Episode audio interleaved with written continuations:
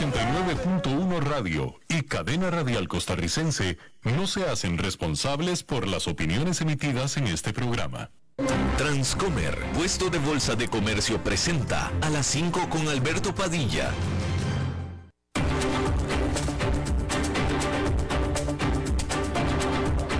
Inicia a las 5 con Alberto Padilla un programa diseñado con el objetivo de llevarte diariamente un tema de actualidad, acompañado siempre de reconocidos editorialistas, de lunes a viernes a las 5 de la tarde por CRC 89.1 Radio, a las 5 con Alberto Padilla.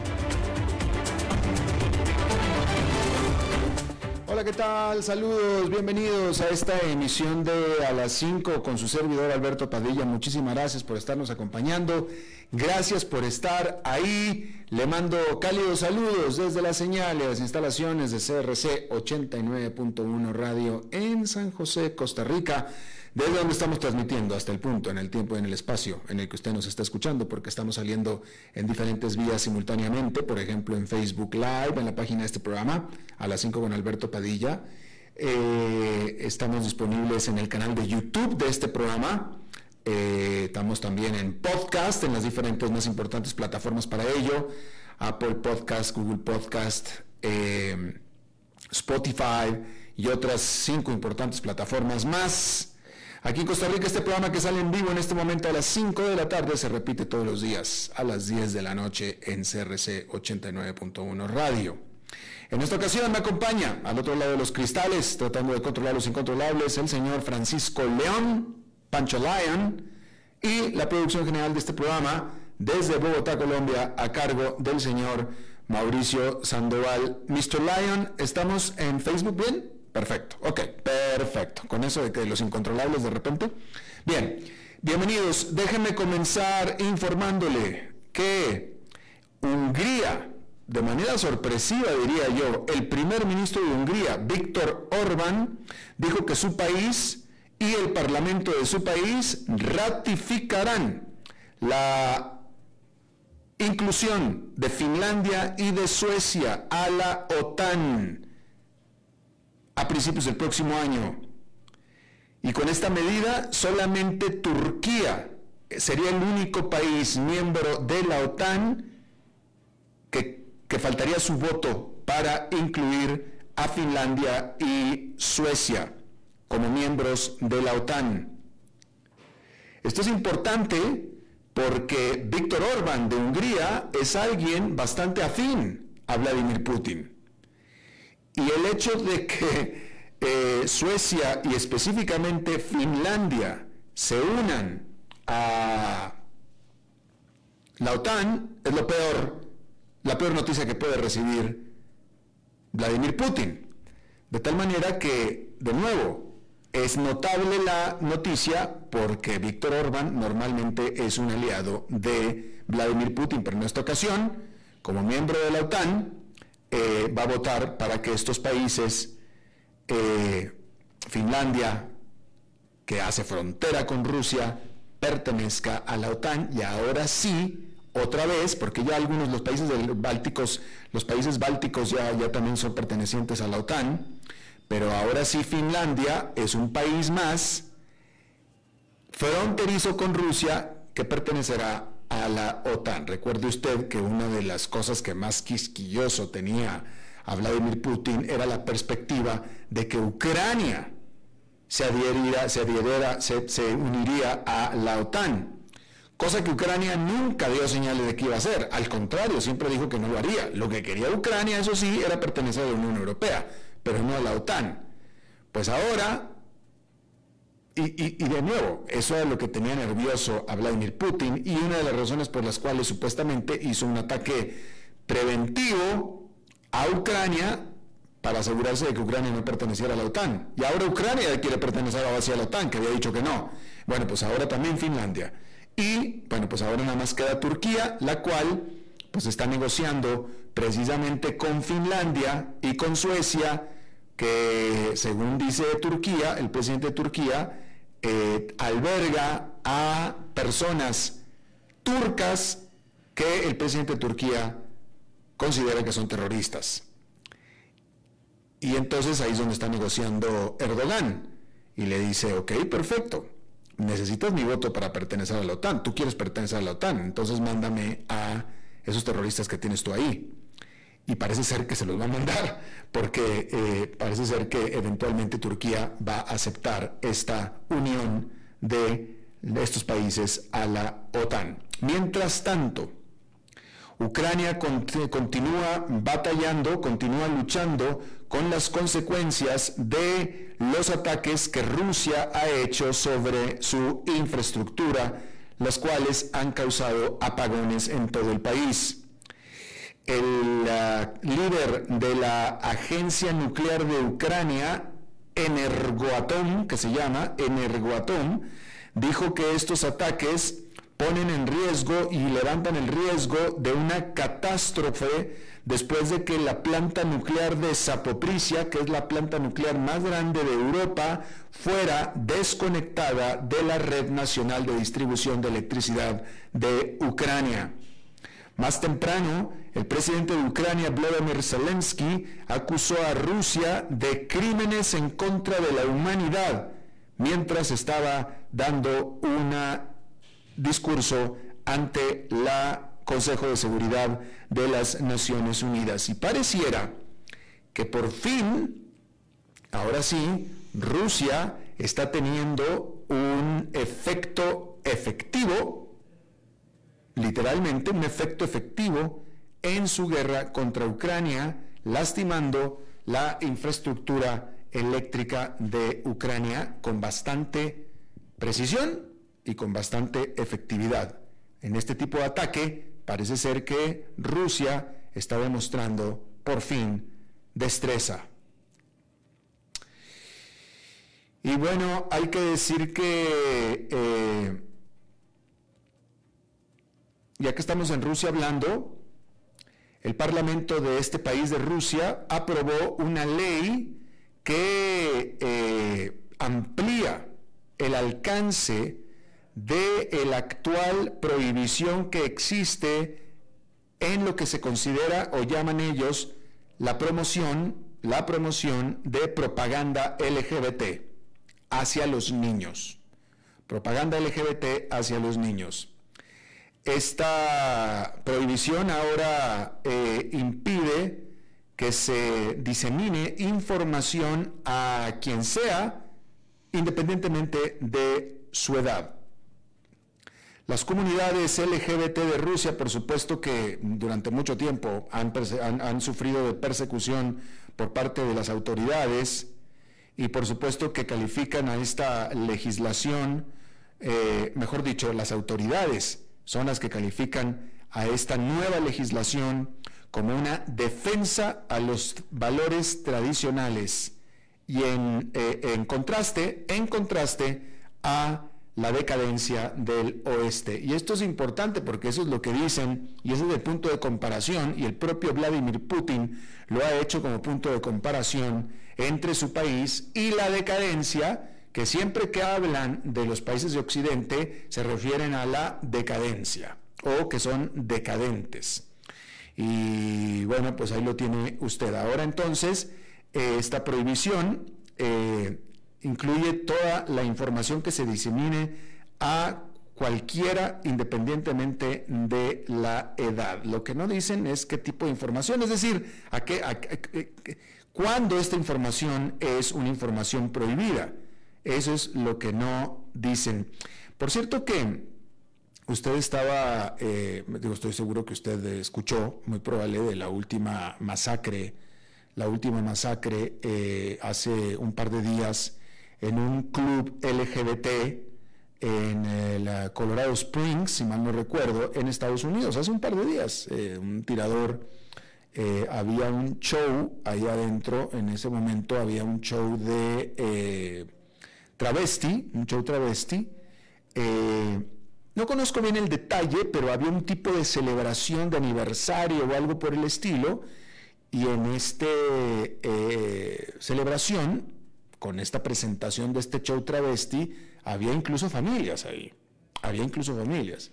Y entró este tirador y empezó a hacer la masacre y rápidamente fue sometido por uno de los que estaban atendiendo a, este, a esta celebración, que, iba con su familia justamente, y que resulta que era un ex eh, comando militar de los Estados Unidos, y lo tacleó y lo, y lo subyugó y lo, y lo, y, lo, y lo puso en orden hasta que llegara la policía, lo cual la policía admite y dice, y seguramente así fue, que evitó decenas de muertes el que lo haya tacleado, decenas de muertes. Esta persona, este héroe, literalmente este héroe, son de esos héroes que se necesitan siempre en este tipo de situaciones, que en lugar de correr para alejarse de, corrió para acercarse a. Y esa es la diferencia de un héroe contra un ser humano normal. Porque un ser humano normal escucha disparos y lo que hace es alejarse, correr, alejarse de ahí. Este ser humano lo que hizo es correr hacia donde estaban los disparos para tratar de controlar la situación. Y eso fue lo que hizo. Entonces, es un héroe, ¿sí? Y bueno, esto se lo comento porque en Estados Unidos, em, obviamente ha causado estupor este asunto, ¿no? Es una, una masacre espantosa, etcétera pero pues al ser en un club LGBT o un club gay, ¿no? Lo, que sea, o sea, LGBT o gay, cualquiera de las dos cosas, em, obviamente las autoridades piensan que el perpetrador lo hizo precisamente porque estaba en contra de estos asuntos y fue ahí a, meterse, ¿no? Pero eh, eh, eh, a donde quiero ir es que eh, en, el canal Fox, incluso en el canal Fox, conocido de ultraderecha en Estados Unidos, eh, se han estado dando entrevistas y ángulos acerca de, y lo han dicho así, lo han dicho así, acerca de la molestia que, es decir, han medio justificado, medio justificado lo que sucedió, porque dicen esto es producto de la propaganda LGTB que se le está dando a los niños, o incluso como le llaman en Estados Unidos, el grooming, el grooming, que es eh, el grooming es eh, un término que significa algo así como preparar, preparando, están preparando a los niños. El grooming, los están preparando para, para, para eh, en temas de LGBT y etcétera, ¿no?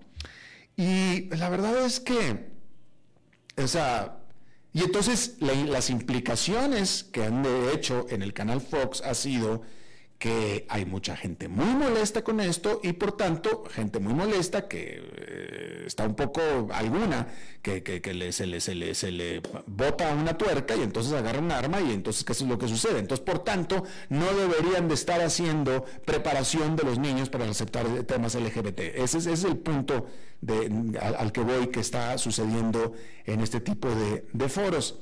Eh, que también suceden en, en América Latina, ¿no?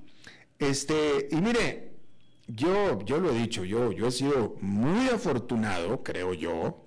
Vaya, la verdad es que pues, tampoco creo que haya sido una lotería que me saqué, simplemente eh, yo a mis hijos y la madre de mis hijos, a ellos, les hemos dado una vida muy estable, muy estable, y mis hijos, afortunadamente, que aquí es donde yo soy afortunado, han respondido bien a esa vida estable en todos los sentidos que les hemos eh, proveído la mamá de mis hijos y yo. Entonces mis hijos en este momento son dos muchachos eh, universitarios, eh, pues la verdad que hasta ahorita con todos sus patitos en fila, ¿no? y lo digo porque hay muchos muchachos que han tenido muy buena vida en todos los sentidos y no responden bien. Digo, la verdad es que no todo el mundo responde bien. Pero entre esa vida estable que nosotros le hemos dado a mis hijos, este, eh, no, es que, no es que la mamá de mis hijos, mi ex esposa y yo seamos promotores del LGBTB, o sea, no, no, me considero que seamos promotores, pero ciertamente, ciertamente eh, somos totalmente aceptantes, neutrales al asunto. Este, eh, el padrino de uno de mis hijos, que es el, el, mejor amigo de la mamá de mis hijos, él es eh, gay abierto, eh, vive en pareja con un hombre, etcétera. Es el mejor amigo de muchas décadas de la mamá de mis hijos. Una divina persona, divina persona, muy buen amigo mío, por supuesto, y es tan cercano, o era tan cercano a nosotros, a la pareja, cuando éramos pareja, que lo invitamos a ser el padrino de nuestros hijos. Este, eh, y, bueno, en fin, entonces, ciertamente hemos sido muy aceptantes del asunto. yo vivía dentro de la ciudad, en Atlanta, que es donde nacieron y crecieron mis hijos, yo, yo vivía dentro de la ciudad, a un lado del centro de la ciudad, y eh, regularmente, no digo que todos los años, pero regularmente durante la marcha del orgullo gay, el Gay Parade, que pasaba a un par de cuadras de mi casa en fin de semana, regularmente yo llevaba a mis hijos al, al, al desfile y Festival Contiguo, que eran en el parque, porque yo estaba, vivía ahí a, unas cuadras del parque, y lo hacíamos como una actividad del fin de semana, y yo los llevé, los llevaba a ver el desfile y etcétera. Este, o sea, es decir, pues simplemente como una parte vistosa de diversión, o sea, ciertamente nunca fueron temas tabú en mi familia y nunca se me ocurrió a mí que yo debería de proteger a mis hijos de ir a ver el, desfile del orgullo gay, ni nada de eso, o sea, jamás. Nunca les hablé ni sí ni no, digámoslo así. Lo que sí les enseñé es ser aceptantes, o sea, mis propios hijos como mexicanos en Estados Unidos eran minoría, mis propios hijos como mexicanos en Estados Unidos eran minoría, sobre todo en el barrio donde ellos se criaron y siguen viviendo hasta ahora, un barrio bien blanquito, bien americano, bien rubiecito, y mis hijos no son ninguna de esas cosas, son bien minoría, definitivamente. Entonces, digamos que pues ellos nacieron con esa conciencia de lo que es ser minoría y etcétera, eh, automáticamente y entonces, y, lo que le digo es que, o sea, y ahí están, están perfectos, están perfectos. Y ahí están, los LGTB ahí están, y mis hijos también ahí están, y todos están muy contentos. Y nunca nos pasó a nosotros por la cabeza protegerlos absolutamente de nada al respecto. Como no fuera, por supuesto, cuídate de un adulto que te quiera hacer alguna cosa que tú no estés dispuesto a, o sea, que no, que no se debe hacer, ese tipo de cosas, sí, por supuesto, como padres. Pero el simple hecho de por qué LGBT, la verdad que nunca, nunca hubo ese problema. Entonces yo no sé, lo que estoy tratando de decir es que este, hay, hay dos ejemplos perfectos de mis hijos que nunca hubo ningún problema con ellos en ese sentido, nunca, nunca los tratamos de, de, de, de o sea, pues ni para allá ni para acá, me explico, o sea, no, nunca fue un asunto, nunca fue un issue, nunca fue una, nada, una preocupación.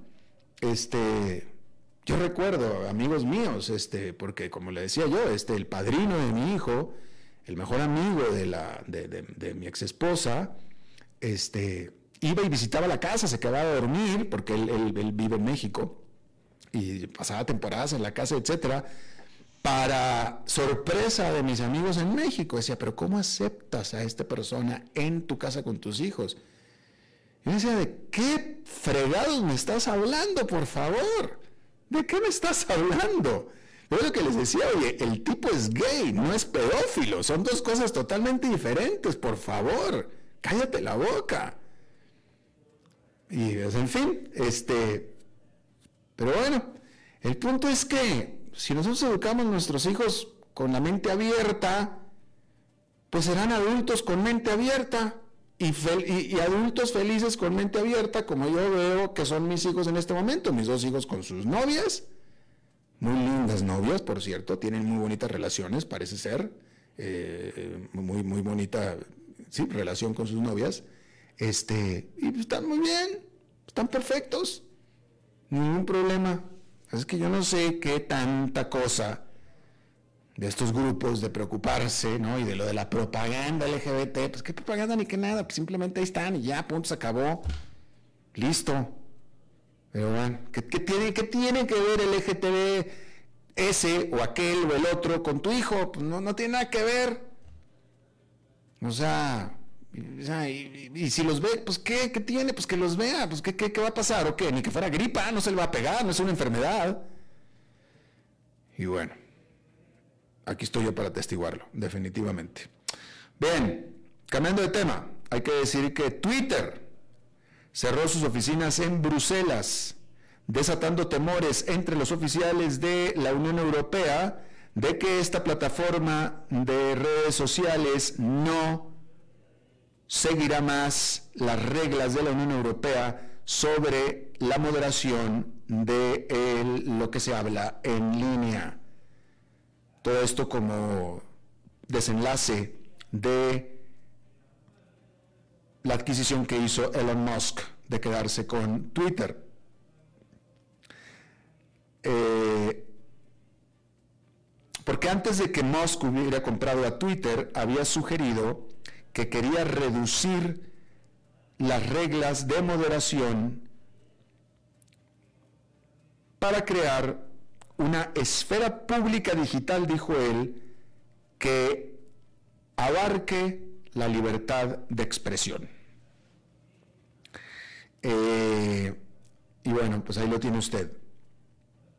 Y estas son de las razones por las cuales Twitter se ha estado quedando sin anunciantes para mal de Elon Musk. Y de nuevo, desafortunadamente, yo, yo lo he dicho mil veces aquí, yo como periodista y como alguien que tiene un micrófono enfrente, yo soy total, completa, absolutamente eh, apoyador de la libertad de expresión, totalmente. Sin embargo, es el abuso de esta libertad de expresión lo que ha causado, hablando en Europa, por ejemplo, la propaganda nazi, antisemita, que generó el holocausto, con el permiso de los propios alemanes, de los propios ciudadanos alemanes. ¿Sí? Alemania empezó a perseguir a los Alemania empezó a perseguir a los judíos enfrente, delante de los ciudadanos alemanes, los cuales empezaron a tragar el cuento de que el enemigo de todos los problemas y la causante de todos los problemas en Alemania eran los judíos.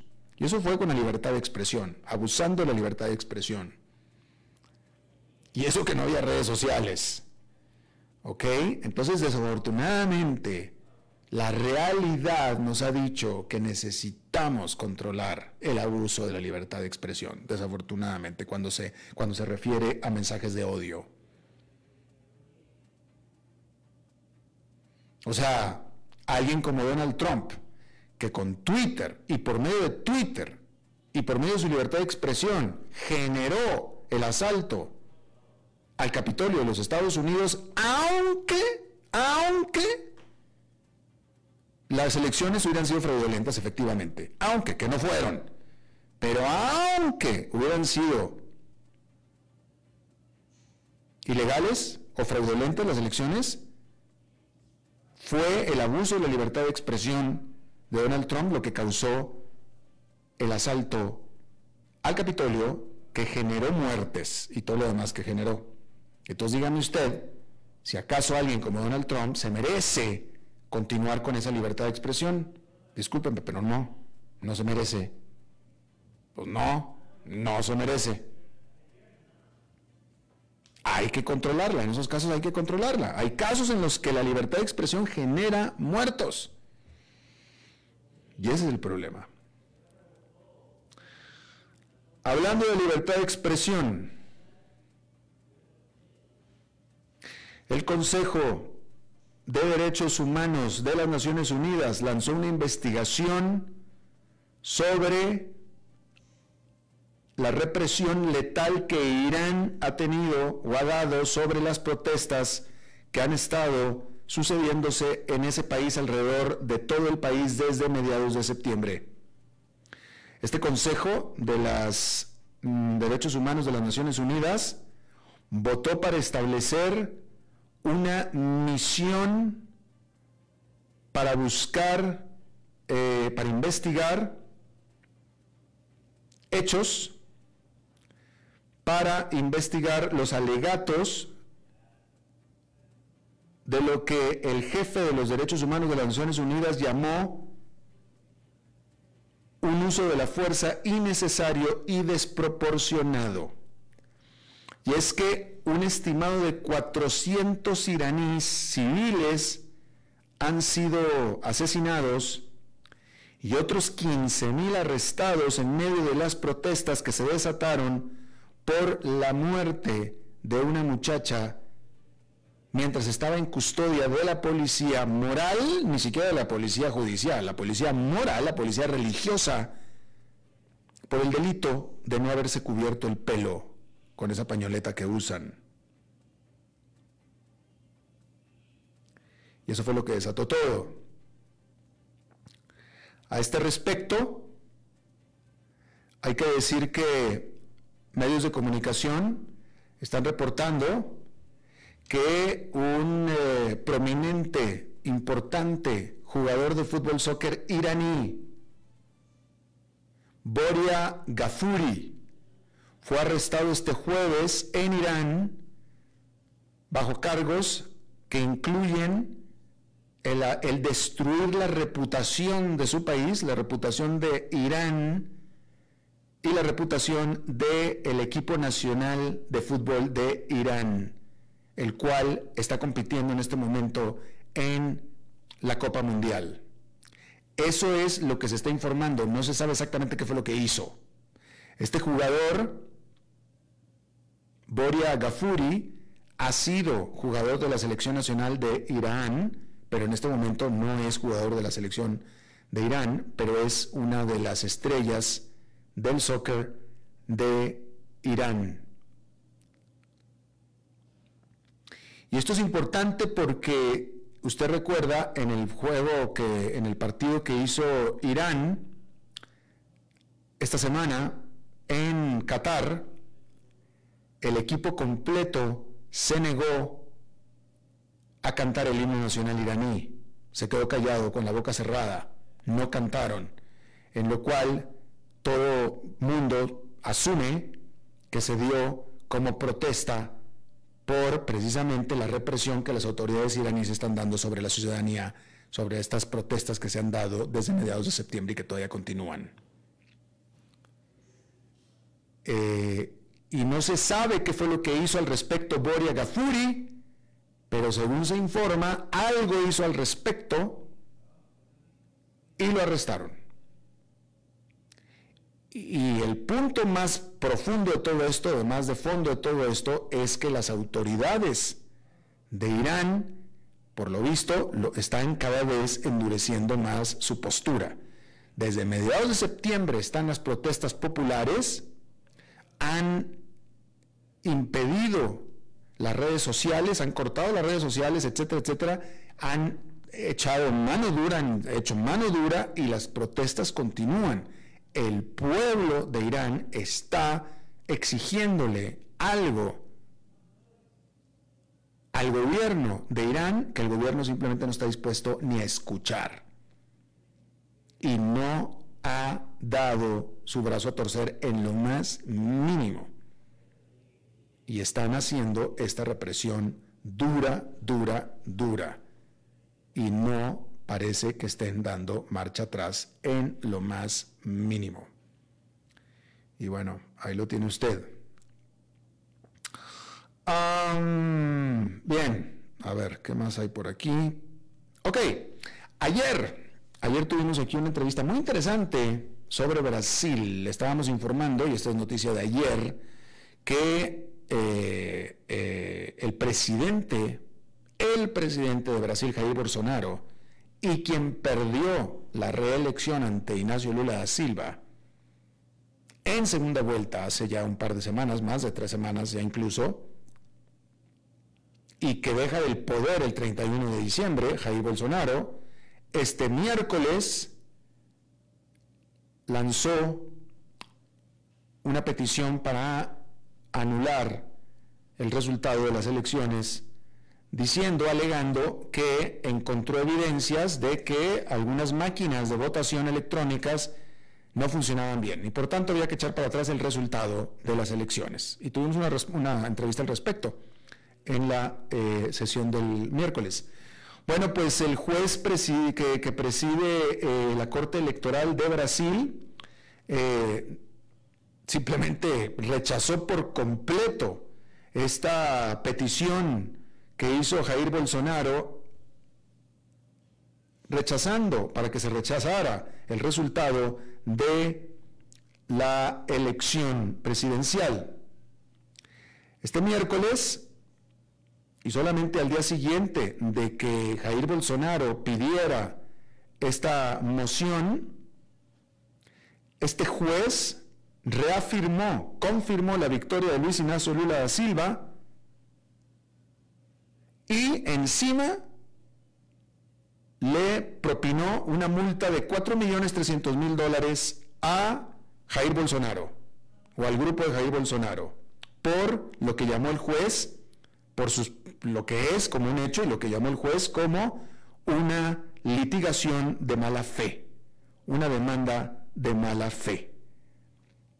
Así es que ya quedó esto solventado, ya quedó hecho, no procede lo de Jair Bolsonaro y al contrario le hicieron una multa por 4.300.000 dólares. Al partido en realidad, porque según nos explicaba el experto del día de ayer, el que hizo esta petición fue el partido de Jair Bolsonaro, no tanto Bolsonaro en lo personal. Bien, vamos a una pausa y regresamos con nuestra entrevista de hoy. A las 5 con Alberto Padilla, por CRC 89.1 Radio.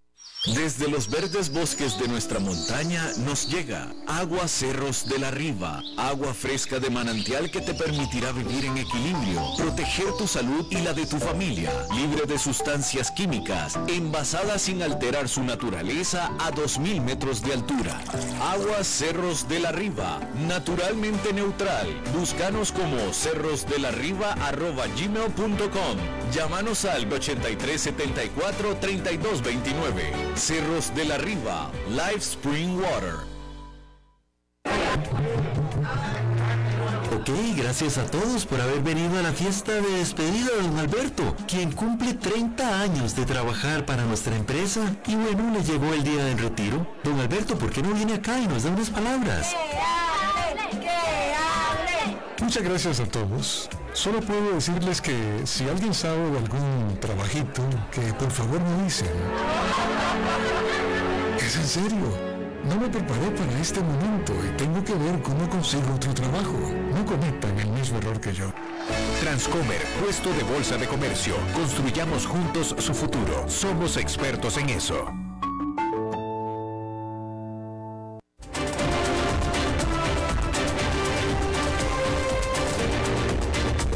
Seguimos escuchando a las 5 con Alberto Padilla.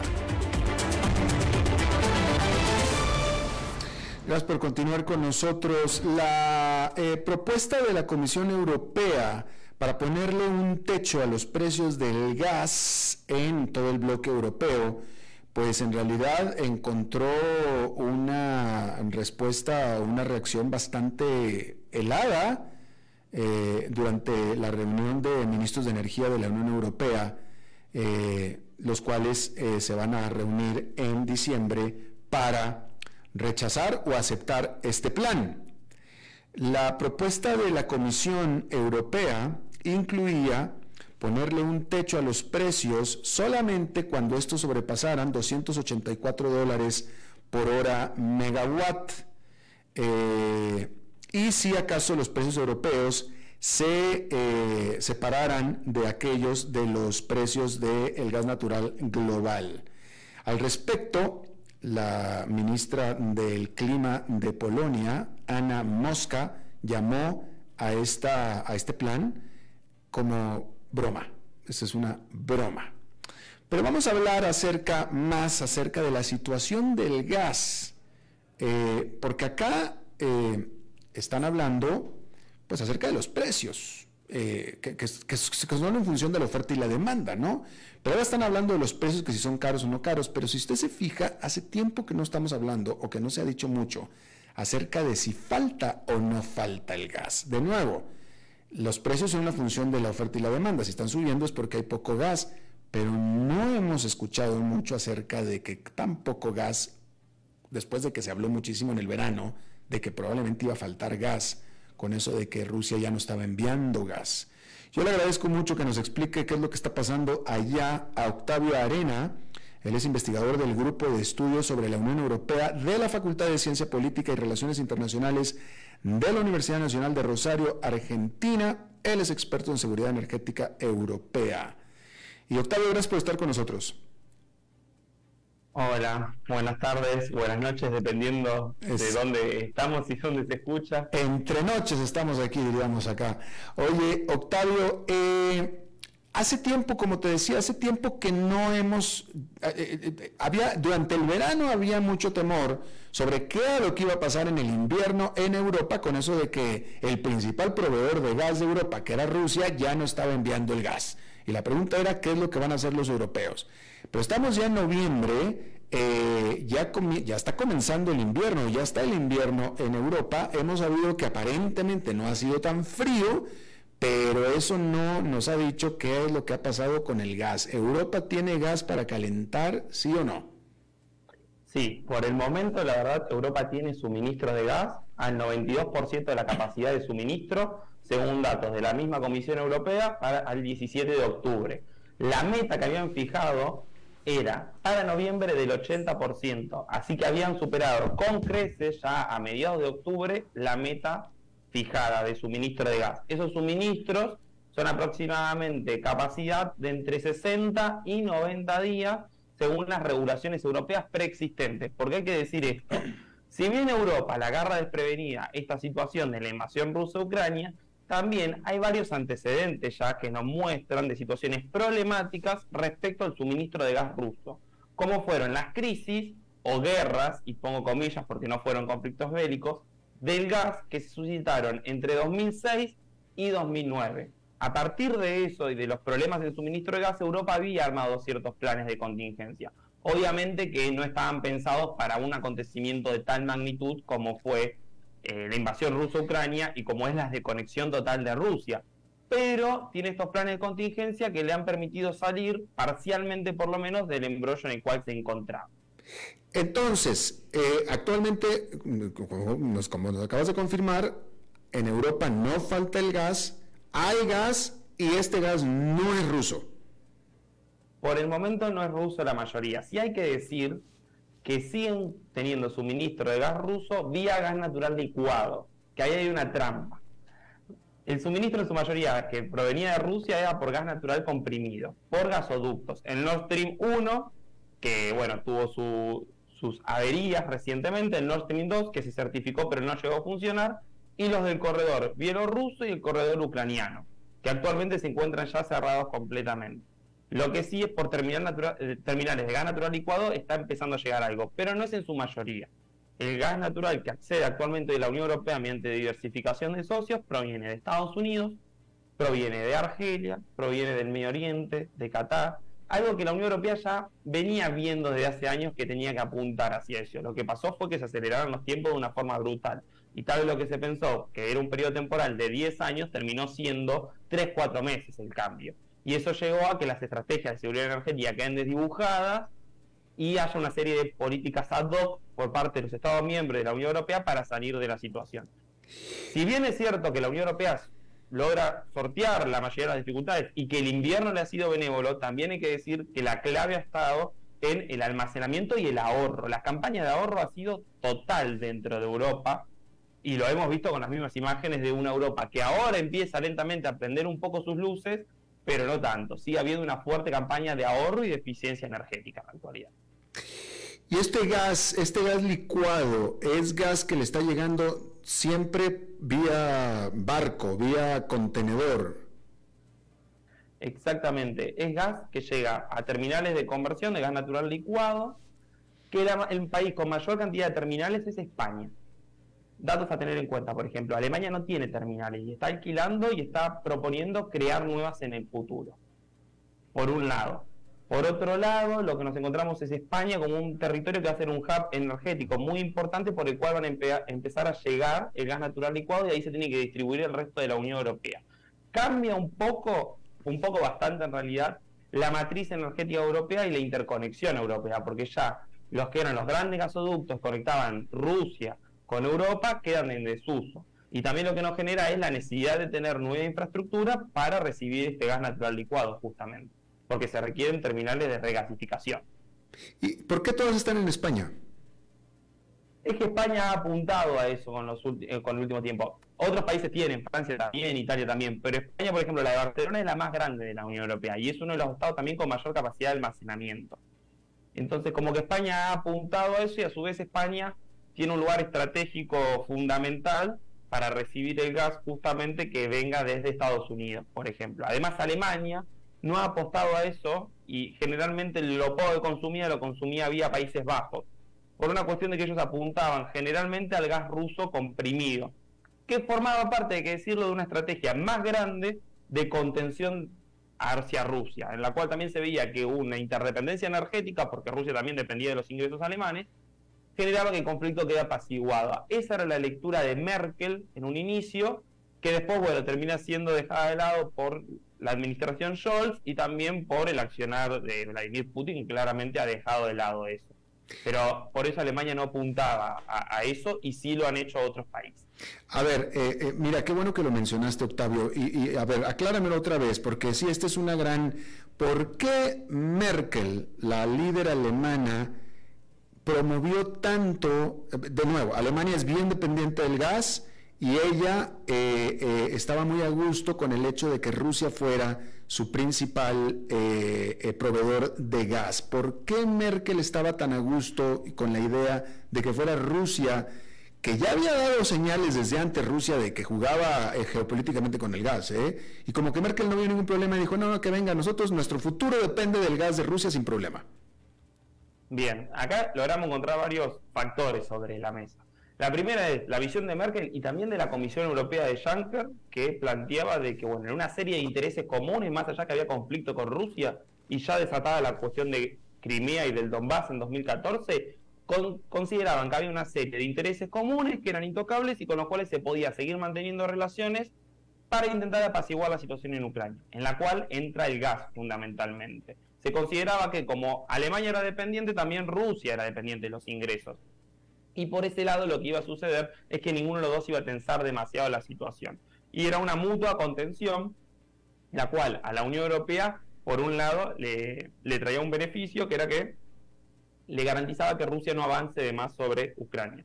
Eso por un lado. Por el otro lado, el cierre de las centrales nucleares y la, a partir de 2011 por parte de Merkel y de todo el gobierno alemán y la sociedad alemana que lo apoyó, lo cual llevó a la necesidad de modificar la matriz energética. Las políticas de neutralidad climática también de la Unión Europea llevaban a este mayor consumo de gas, que es contaminante, pero no tan contaminante el gas ruso como otros gases, hay que decirlo.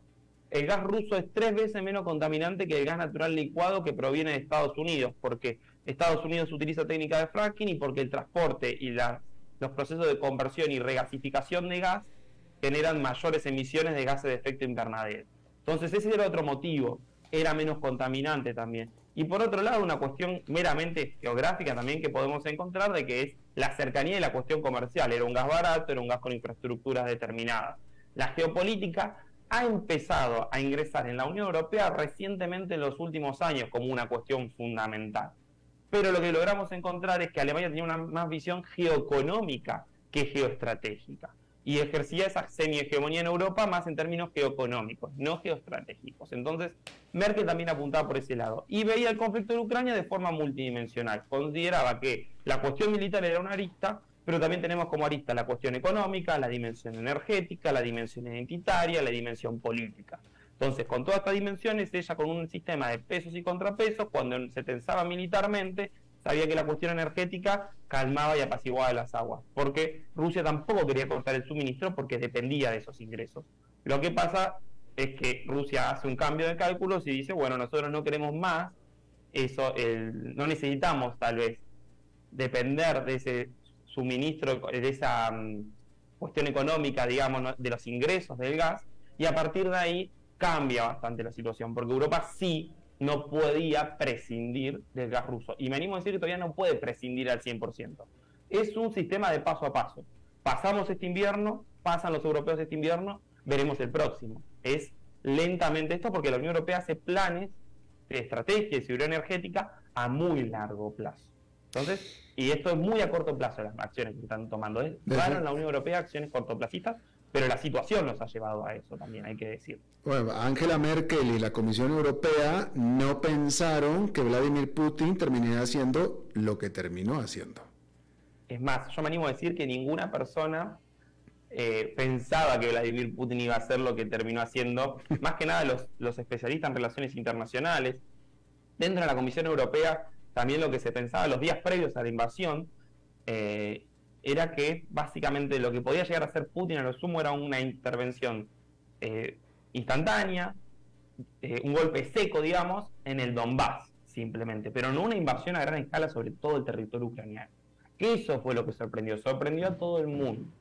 Eh, a su vez, Estados Unidos advertía algunas cosas, pero la credibilidad de Estados Unidos en estos términos eh, ha quedado con un desprestigio interesante tal vez a partir de los hechos de Irak, pero fundamentalmente a, partir de Afganistán en 2021, en el cual Estados Unidos y la administración Biden le garantiza a los europeos que los talibanes no van a llegar al poder y prácticamente antes que se retiren, los talibanes ya estaban en Kabul. Entonces, Europa tampoco confiaba tanto en la palabra de Estados Unidos. Eso también hay que remarcar. Claro, claro. Y ahora entonces, eh, Vladimir Putin, ¿qué? ¿Se quedó con todo su gas? Y, eh, qué, está pasando ahí? Está intentando venderles a otros proveedores. Le está vendiendo a China, le está vendiendo a la India, a un precio más bajo del mercado internacional. ¿Cuál es la cuestión también? Puede venderle todo lo que quiera a China y a la India, pero tiene un límite estructural, que es, mientras que con Europa tenía los gasoductos que la interconectaban, con India y con China no es tan así. No se inventan los gasoductos de un día para el otro. Son un proceso de uno, dos, tres años. Entonces tampoco puede aumentar la venta radicalmente. Hay problemas de logística inicialmente. Por otro lado, China no tiene el nivel de dependencia que, tiene, que tenía la Unión Europea. Entonces, mientras con la Unión Europea y Rusia encontramos una interdependencia, con China, Rusia se va a enfrentar a una situación de dependencia. Solo ellos van a depender de los chinos. Los chinos no van a depender de los rusos.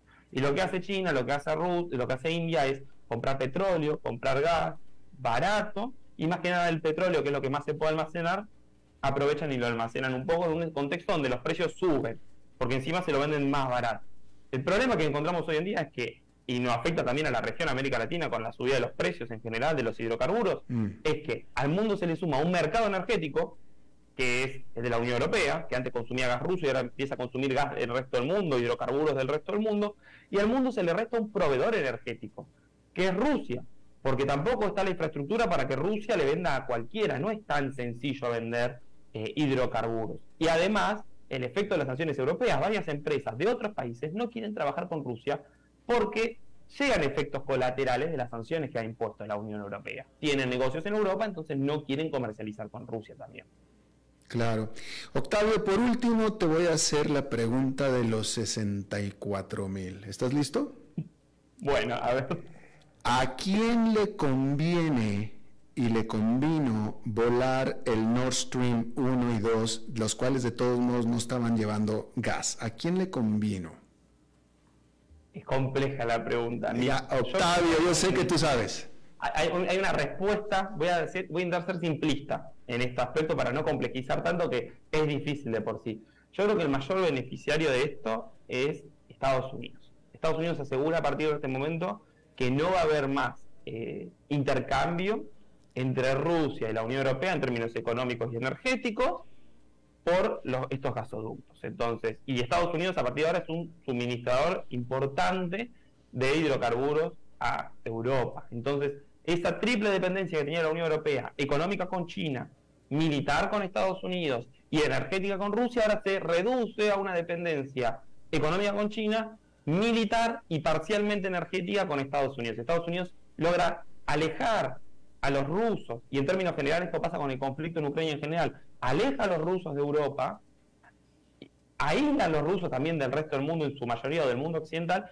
y Europa se acerca mucho más a Estados Unidos. Un poco por presión, porque se ven presionados por la situación, no por Estados Unidos, sino por la situación y el conflicto, por la invasión en sí misma, y otro poco por conveniencia, que también ve Europa ahí. Entonces yo creo que Estados Unidos es uno de los mayores beneficiados de esta situación y los perdedores claros son eh, Europa, la Unión Europea y eh, Rusia, y Ucrania, obviamente, y la población civil ucraniana.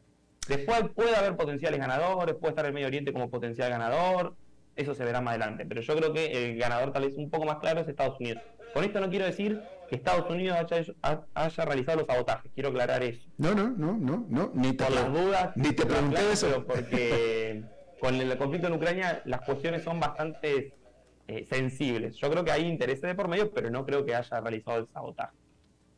Bien, pues Octavio Arena, investigador del Grupo de Estudios sobre la Unión Europea de la Facultad de Ciencia Política y Relaciones Internacionales de la Universidad Nacional de Rosario en Argentina. Te agradezco muchísimo hayas charlado con nosotros. Muchas gracias a ustedes. Que tengan un buen programa. Igualmente, gracias. Eh, bien, em, eh, Pancho, ¿qué hacemos? ¿Nos vamos directito o nos vamos a pausa? ¿Ya está ahí el señor Dado? ¿No está todavía? ¿Ya está? Bueno, pues es que es jueves, es jueves y los jueves está con nosotros el señor Dado, el señor enfadado. ¿Cómo está usted, señor Dado? Don Don Enfa. ¿Qué pasó? ¿Cómo está? Bien, ya estamos al aire. Ya estamos al aire, señor. Oh my God. Bueno, lo que pasa, Padilla, es que estoy acá en una cena de acción de gracias. Oiga, feliz, feliz día del pavo feliz día del pago. Bueno, para hacer, eh, digamos, la excepción, no estamos consumiendo pavo esta noche. ¿Qué no estamos consumiendo pavo. ¿Qué están, están, consumiendo esta noche? Eh, estamos consumiendo eh, pollo y otras delicias que ha preparado acá la patrona, mi esposa y bueno, estamos en la compañía de mi hija y un vecino que iba a pasar solito Acción de Gracias. Ah, qué lindo. Y nos lo invitamos y bueno. ¿Puedo bueno, bueno, estamos consumiendo pavo porque hace un año, de un año a esta parte, el pavo ha aumentado casi un 17%. El pan aumentó casi 15%, lo mismo que las patatas la mantequilla 33.6%, la harina 24.6%, Padilla, y los huevos en lo que más ha aumentado un 43%. Estos son datos de oficial, ¿no? del gobierno de Estados Unidos. Entonces, ese es el humor que tenemos. Eh, mucha gente acá en Estados Unidos golpeada por los precios, el costo de la gasolina, entonces, bueno, así usted, que estamos... Usted, usted me puede confirmar lo que usted me acaba de decir, porque ya me lo dijo, pero me puede confirmar que la razón por la cual este año no están comiendo pavo es por razones económicas? Influye mucho. O sea, nosotros podríamos haber comprado el pavo, nos iba a costar más.